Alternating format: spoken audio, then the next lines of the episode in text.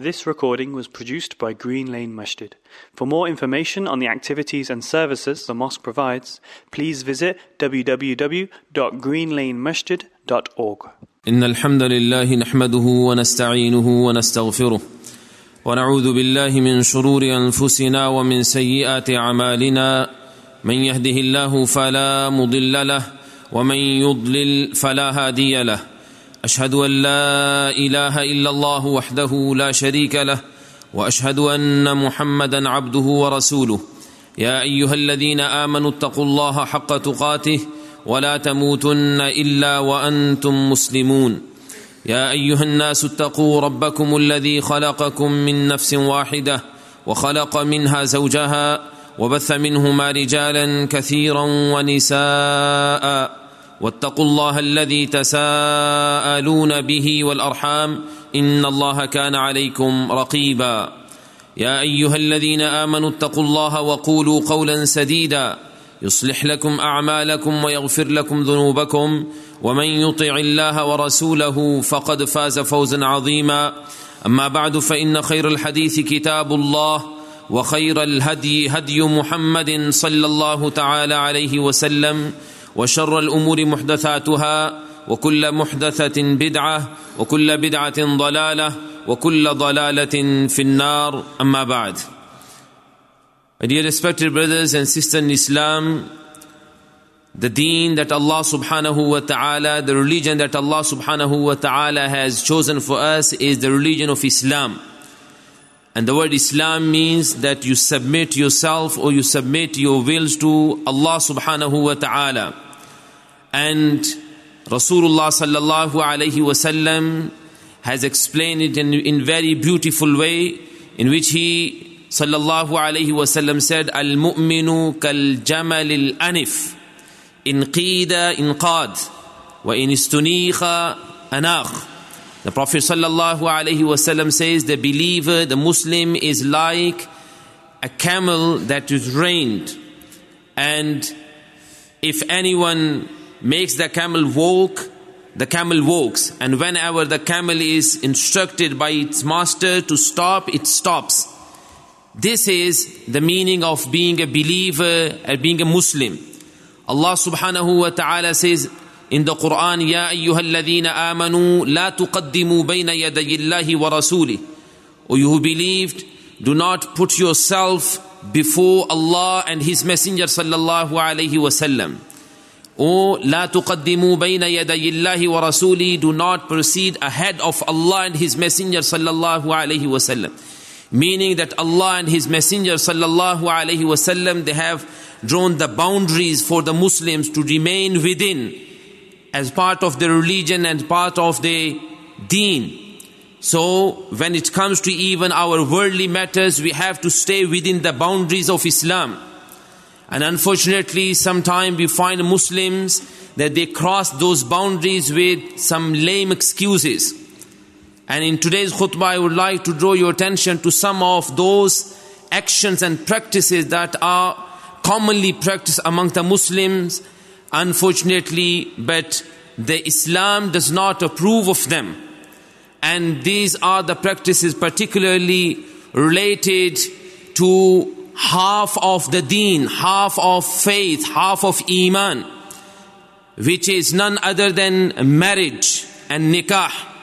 Rasulullah sallallahu alayhi wasallam has said that nikah and marriage for a believer is half of his and her faith and iman. And the Prophet sallallahu alayhi wasallam has also said, "And nikahu min sunnati." Nikah is my sunnah. What is the difference between the nikah and the marriage of a Muslim and other than Muslims?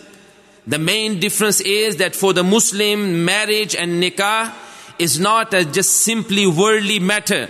Rather, it is part of the deen, it is part of the religion, and it is the sunnah of Rasulullah sallallahu alaihi wasallam. And by this short and concise statement, an nikahu min sunnati, nikah is my sunnah, my practice, the Prophet sallallahu alaihi wasallam has given the nikah special status within the deen of Allah Dhul Jalali Ikram. So, it has to be conducted according to the teachings and the practices of Rasulullah sallallahu wasallam. one of the common practices that we find amongst the Muslims, or you can say some so called Muslim tribes or families, is the forced marriage. Forced marriage. Which in reality has nothing to do with the deen of Allah subhanahu wa ta'ala. Allah Jalal Ikram did not give the authority to the parents or the guardians of the groom or bride to force them to get married to someone they are not willing to.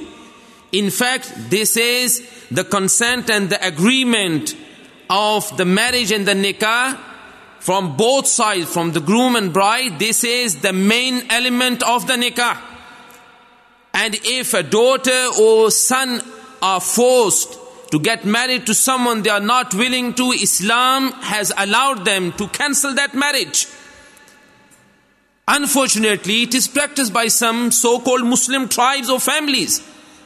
And such Muslims, they give bad name to the deen of Allah subhanahu wa ta'ala. In reality, it has nothing to do with the deen, with the religion of Islam. Islam does not approve of that. Unfortunately, we find Muslim, those who practice this bad practice, they have the excuse that we want to get our daughter, our son married to someone within the family so that we can strengthen the bonds of the family and relatives and relationship, which is a completely lame excuse.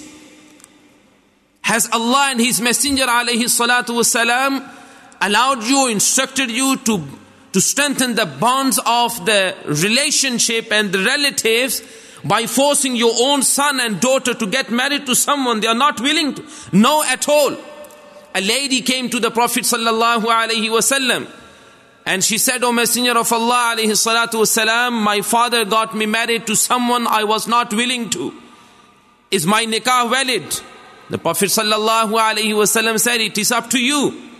If you want to honor the decision uh, of your father, you can stay within this nikah. Otherwise, you can cancel it. And she said, I just wanted to establish the ruling. I just wanted to know the ruling with regards to this kind of situation.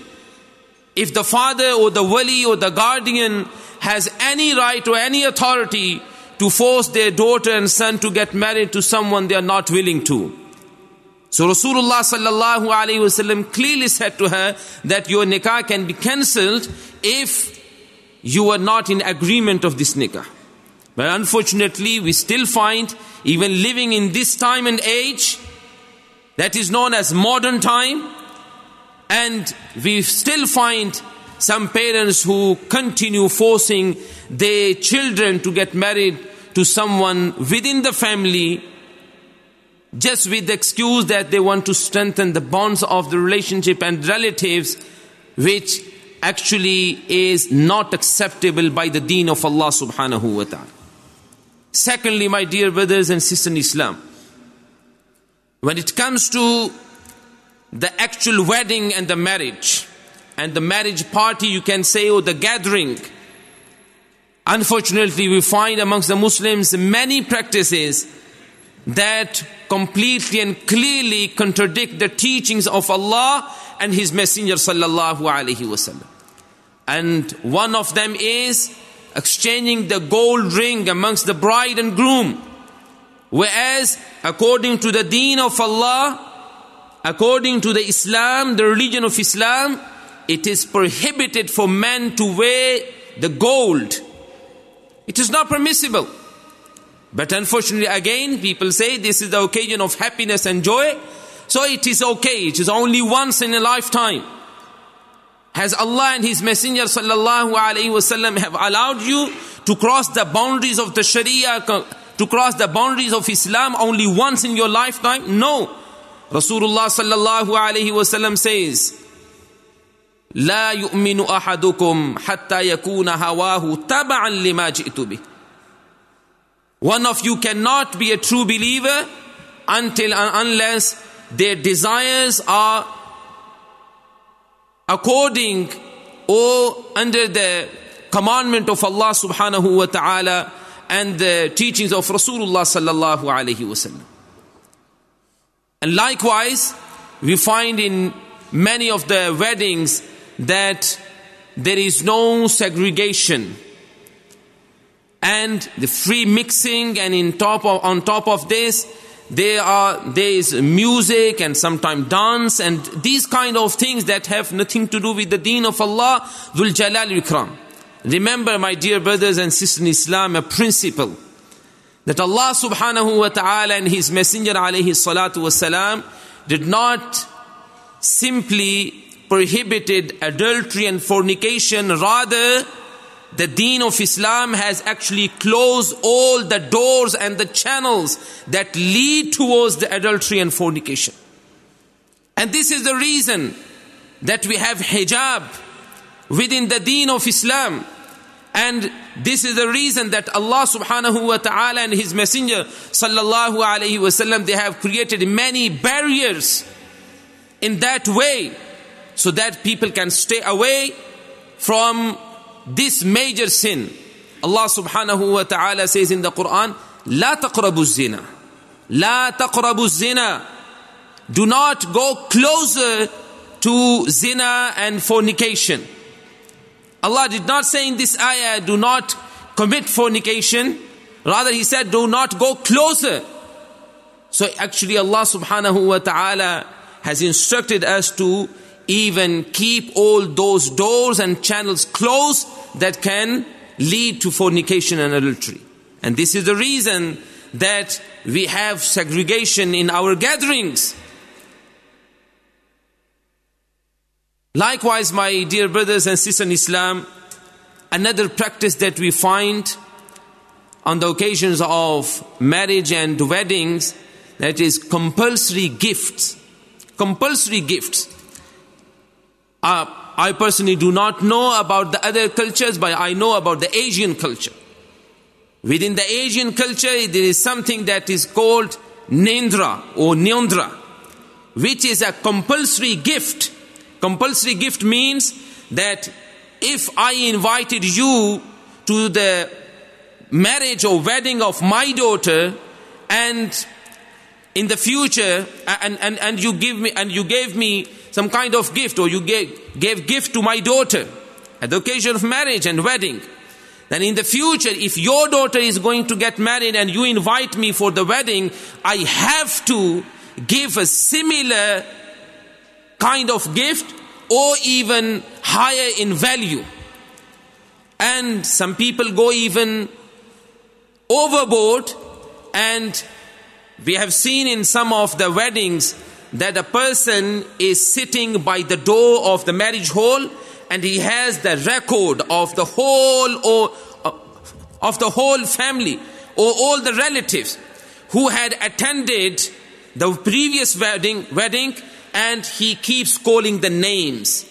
And he keeps calling the names. And one by one everyone comes and they have to hand over the gifts. In the form of cash or gift or whatever.